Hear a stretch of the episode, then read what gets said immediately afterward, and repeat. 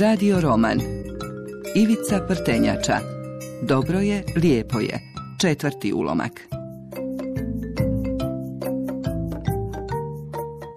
Eto, ne moram kuhati. A tako sam htio. A što dijete zna? Što dijete zna što je biftek s tartufima? Ili ramstek, jasno. Uredio sam stan i pustio glazbu. Sjeo sam, gledam dnevnik i čekam. U trenirci i papučama, ali i u lijepoj crnoj majici s kratkim rukavima i nekoliko kapi Calvin Klein Contradictiona. Zlu ne trebalo. Ema je pozvonila i ja sam viknuo.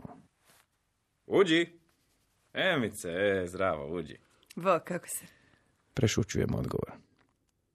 Puštam da se ovaj trenutak napije naših mirisa i te lijepe sramežljivosti. Tog lijepog očekivanja i te lijepe mogućnosti. Dobro, odlično, s obzirom na godine. Ma daj šta kukaš, pa nisi ti tako star. Koliko imaš? Pogodi. Um, ovako, imaš e, 26 godina i ovan si po horoskopu. Mm, e, što ćeš piti? Mm, neki sok, sam pogodila. Nisi, imam 34 i po horoskopu sam vodenjak. Mm, ajde pogoditi meni. A imaš 20 godina, studiraš pravo i po horoskopu si lavica, ma ne moram ni misliti. Ne, onda je sve ok, razlika je samo šest godina. Ali čuj, prava istina je da idem u treći razred gimnazije, imam 17 godina i po horoskopu sam ovca. Kumiš? Tako znači. Poželio sam maloljetnicu. Srećom nije mi prvi put. Uzimam telefon i naručujem pice iz tuge i buge. Ona se raskomotila. Izula tenisice i podvila noge pod sebe. Drži čašu sa sokom i brblja. O razredu, o aikidu, o dečku, o francuskom i kako svi znaju da se raska kara s domarom, A, zna li muž? a? Zna, ali on je papak. Dostavljač je pozvonio dugačko, nekako grubo. Prenuo nas je iz ove neobične brze opuštenosti u koju smo ugazili lako, kao more u kolovozu. Nagovaram je da svoju picu s artičokama i pršutom pokapa maslinovim uljem. Nagovaram je da sjedne za stol, da proba vino. Ali Ema, divljakušo, čekaj, čekaj da ti donesem čašu, čekaj da ti prebacim malo svoje rukole, da ti obrišem trag od šalše s obraza. Ček, ček, ne miči se. Ma Ti ćeš mene gađat maslinom, a? Nije maslina koštica je. U sobi se razlilo sunce u sutonu. Razlila se lijepa ljeskava glazba i radost. Njeno se mlado tijelo pomiče lako i ugiba na mjestima od kojih se meni pomalo mrači um. I sve čekam da me udari onim jastukom na koji se naslonila. Sve čekam da mi u šali vikne neku uvredu pa da se bacim na nju i zagrlim je jako i prkosno. I kao dijete, i kao muškarac. U jednom trenutku dok sam ležao preplavljen tom malom sanjarijom o dodiru, o tome kako ću osjetiti njeno srce na svom i kako ću glavom zaroniti u slap njene tamne kose, ona skoči sa stolice. Moram ići. Ništa, hvala ti na pici, vinu, vidimo se. A di ćeš sad? Moram, bok. Vidimo se. Ispratio sam je do vrata, rekao joj hvala i poljubio je u obraz. Odmah sam počeo pospremati suđe, pojačao glazbu, otvorio pa zatvorio prozor i upalio mobitel. Sve lijepo iz ovog stana Ema je odnijela u kosi, očima ili na ramenima i na bokovima. Prestravio sam se na trenutak pomislivši koliko ljepote stane u tako malo godina i na tako sitno tijelo. I odmah potom nagazio na težak osjećaj besmisla i praznine. Već godinama očito živim kao zombi kojem su ovakvi trenuci čista rijetkost. Unikatna slučajnost u kojoj se susreću mirnoća i ushit. Veselje, nepomućena i bezgrešna radost. Lakoća, I najviše od svega, ta lijepa, snažna udaljenost od svega smrtnog. Od svega što inače oko moga vrata visi i kao uteg i kao hamajlija. Svidjela mi se Ema. Najviše to što na rastanku nije htjela reći kamo to mora. A ja znam da je morala dečku. I znam da je kasnila. I da je od tog susreta ukrala najviše vremena što je mogla da bi ostala sa mnom i cerekala se s čašom vina u ruci. I da to ne bi učinila da i njoj nije bilo lijepo. I siguran sam jako neobično. Sjetio sam se jednog hrvatskog pjesnika i njegovog stiha. Nisam dobar, ali mi je dobro. Osjećao sam upravo tako. Zapištao je mobitel i ja sam pružio ruku. Bilo mi je divno, ponovit ćemo pusa Ema. Napisao sam dugačku poruku u kojoj zahvaljujem, iskazujem svoje veselje što me posjetila. Čak nešto i poluduhovito primjećujem o njenim hlačama u kojoj je hvalim, dajem dva, tri komplimenta, šaljem pusu i nudim biftek ili ramstek idući put. A onda sam obrisao i poslao samo Aha.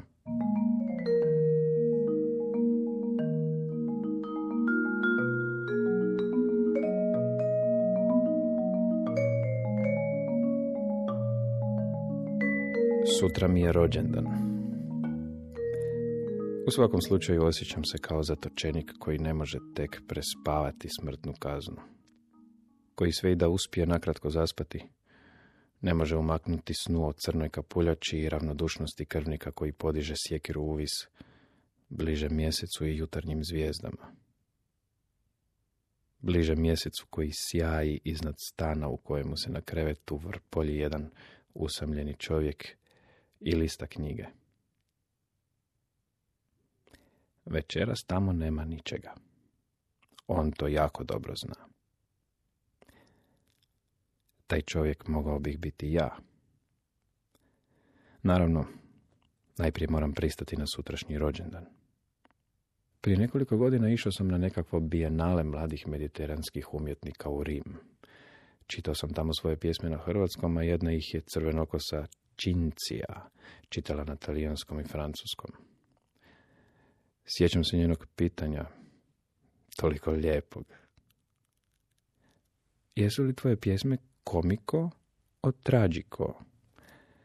Od cijelog vječnog Rima ja sam posvojio i kući donio samo tu rečenicu. I dobro je zapamtio. No ono što mi sad, sad prije ponoći, sad prije puhanja u uzaludne svječice dolazi pred oči, moja je prva noć u Rimu. Zakasnili smo se, nas četvorica iz Hrvatske, javiti do ponoći u apartmanu u kojemu smo trebali spavati.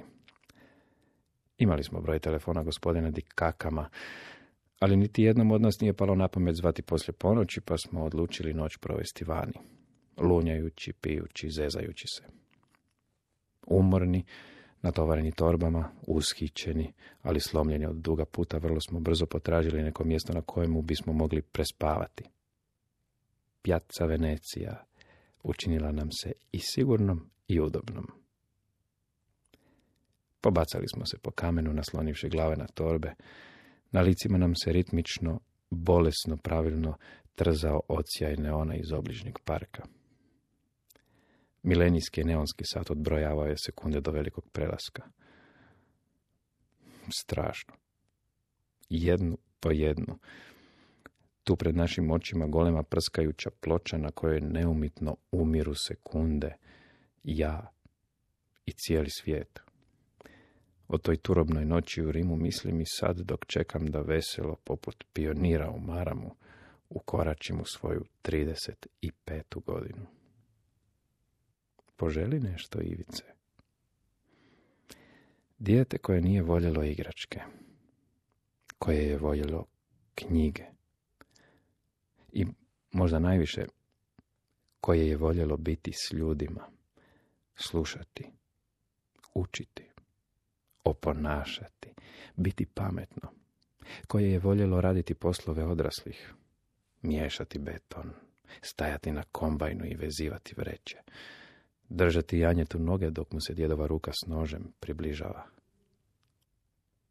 Što da takav čovjek poželi? Što njemu nedostaje? I odlučim, nakon što sam popio tabletu za smirenje, tabletu za spavanje i dosta rakije, poželjeti da sutra padne snijeg. To bih želio za rođendan. Ustanem s kreveta, otvorim prozor i pogledam u nebo.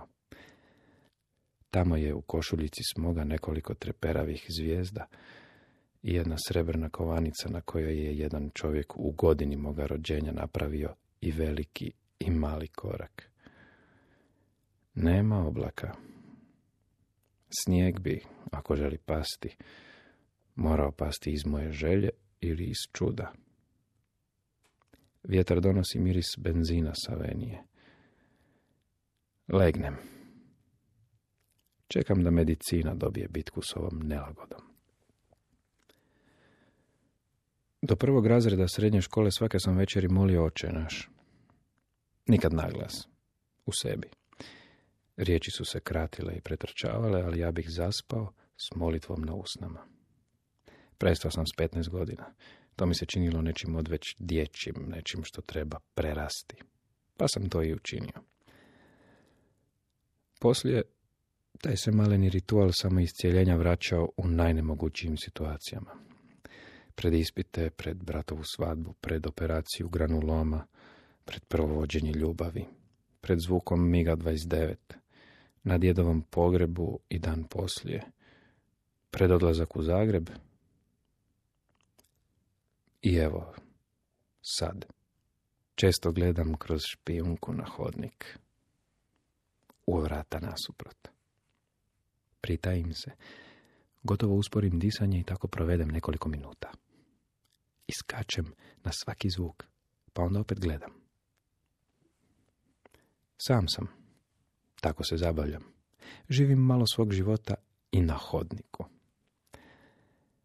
Bijela teška vrata rijetko se otvaraju. U stanu preko živi troje ljudi. Emilija i njezini roditelji. Jasno, mogao bih je nazvati i poslati joj poruku, ali mene to ne bi nahranilo. O čekanje, to potpuno kaotično uhođenje bilo je nešto što sam osjećao tako snažno i jasno, nešto što me činilo živim. Ema je često negdje istrčavala, najčešće s rolama ili reketom u ruci, u trenirci i još nezakopčene jakne, s keksom u ustima, istovremeno telefonirajući, zaključavajući, popravljajući kosu, vrpoljeći se i smiješeći. Bio je utorak. Pio sam posljednje pivo i čitao. Čuo sam je kako hihoće dolje na ulaznim vratima i kako govori. Ne boj se, sve sam pripremila. Ima tableta raznih i ima litre hladne vode ako padneš u nesvijest. Ili ćemo te samo baciti s balkona. Takvi smo ti mi. Kako možeš pasti u nesvijest kad ideš upoznat curine starce? Mislim, tako bacamo s balkona. A potom nekoliko sekundi muka na stubištu. Ljubi ga. Znao sam. Ema je gurnula ruku u torbicu i izvukla ključeve poljubila ga u obraz i nasmiješila se. Visok plavokos dečko zagrlio ju je oko struka i lagano ugrizao za vrat. Ona je otključala i nogom gurnula vrata. Jasno sam čuo glas gospođe Carević, jedno dugačko o i jedno glasno drago mi je. Vratio sam se u dnevni boravak. Pivo se zagrijalo, Knjiga se zatvorila. Na televiziji je počinjala divlja horda u nekoj od svojih veličanstvenih repriza. Ipak zurim. Gledam kako se meci zabijaju u sve one koji drže pištolj rukama i pokušavaju umrijeti u čizmama. Emilija je zaljubljena. To me na neki način i veseli. No više od tog opsjeda me taman nagon da je pozovem i da spavam s njom. Nisam siguran kako. Ne znam bi li to uspjelo. Malo znam, ali osjećam to na onaj način na koji morski pas osjeća kap krvi u milijun litara mora. Tako. I mislim, dobro, pojedite tu večeru i upoznaj ga s roditeljima, to je u redu, ali sutra, kad budeš izlazila, srešćemo se slučajno na hodniku i ja ću te pozvati k sebi. A onda, neka nam Bog oboma pomogne.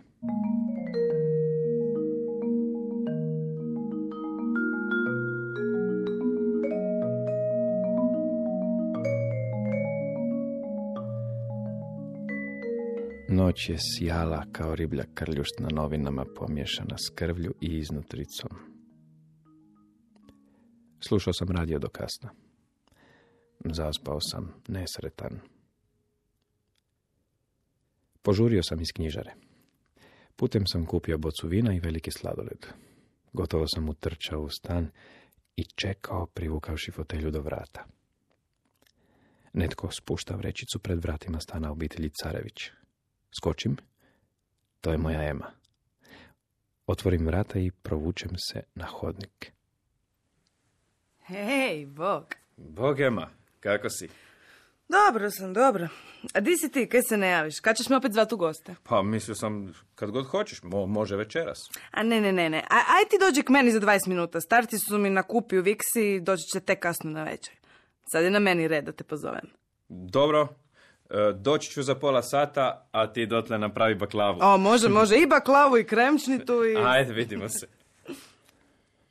Malo sam se i mrzio zbog tolikog nemira i vidljive nervoze. Nisu pomagala ni objašnjenja da sam dvostruko stariji i da je glupo osjećati se tako uzbuđeno pred jednom mladom djevojkom. Lijepom i veselom, toplom i otvorenom i punom života i nekakve naivne dobrote koju bi bilo šteta okaljati mojim umorom i mrzoljom. Izgleda sam izvukao onaj sladoled, navukao tenisice i pozvonio. Ovamo. E, Di ću s ovim? A, to, to, daj, daj. Odnijela je sladoled u kuhinju, pojavila se s nekakvom bocom i dvije čaše u rukama. Voliš športo? Volim. Napravit ćemo portugalsko popodne.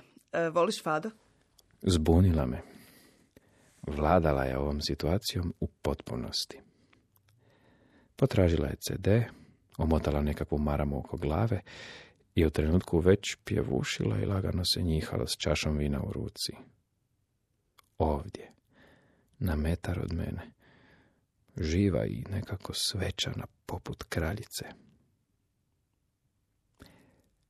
Izmislila je priču. Ja sam se bavio pršutom. Bila je ljepša nego ikad.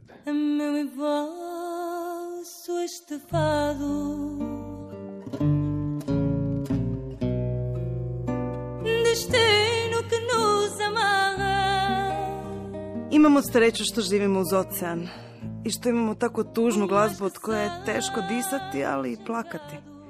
Imamo sreću što je tako. A Adriano je na nebu, njemu anđeli pjevaju guitarra Prišla je, stavila mi ruku na obraz i poljubila me u usta. I ovo je portugalska stvar, znaš?